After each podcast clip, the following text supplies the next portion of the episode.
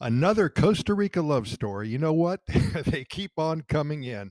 We never run out of Christmas stories at the Costa Rica Good News Report, and that is because there's so much love and respect and kindness. Millions of wonderful souls here in one of the happiest countries on the planet.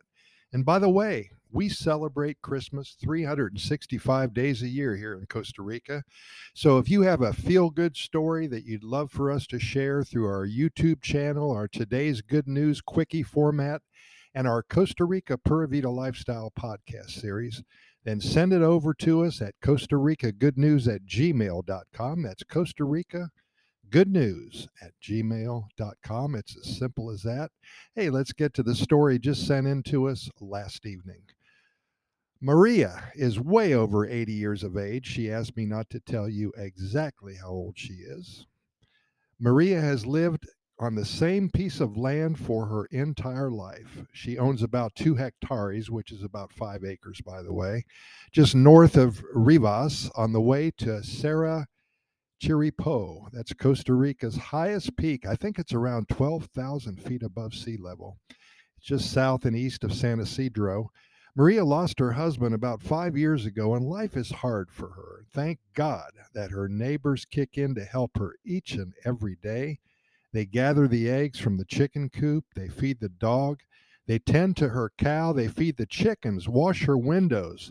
They run down to the corner pulperia to get her daily items that she needs. They really take care of her. And she appreciates her neighbors so much. She repays them by cooking for them once in a while. She's also slowing down a little bit, and she's not as active as she once was. But what she still does is bake. She bakes and she bakes and she bakes. Every day, she prepares 3 or 4 different types of bread. It's a family recipe, by the way. I want to have some soon with some butter. She bakes little tarts filled with strawberries and mangoes, papayas. She puts her little tasty beauties out on the table by her front door. And every day, beginning at about 7 o'clock in the morning, the neighbors snatch a few of her treats and loaves of bread as they finish up the chores that they do for her so early in the morning. Remember that Costa Rica gets light about 5:15 to 5:30 in the morning. So by 7 o'clock, they're done with all of her chores. It's kind of a quid pro quo type of symbiotic relationship, so to speak. They do good stuff for her, and she does good stuff for them. For Christmas this year, this is so cool, the neighbors pitched in and bought her a new stove.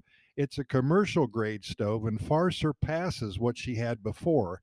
I'm sure it was out of love for her, and something tells me that just as important, the neighbors didn't ever want Maria to stop baking their treats for them, so they got her a commercial size and grade oven. She's a legend now, and she can kick it up a notch with her new stove. Hey, you know what? This is how it works in Costa Rica.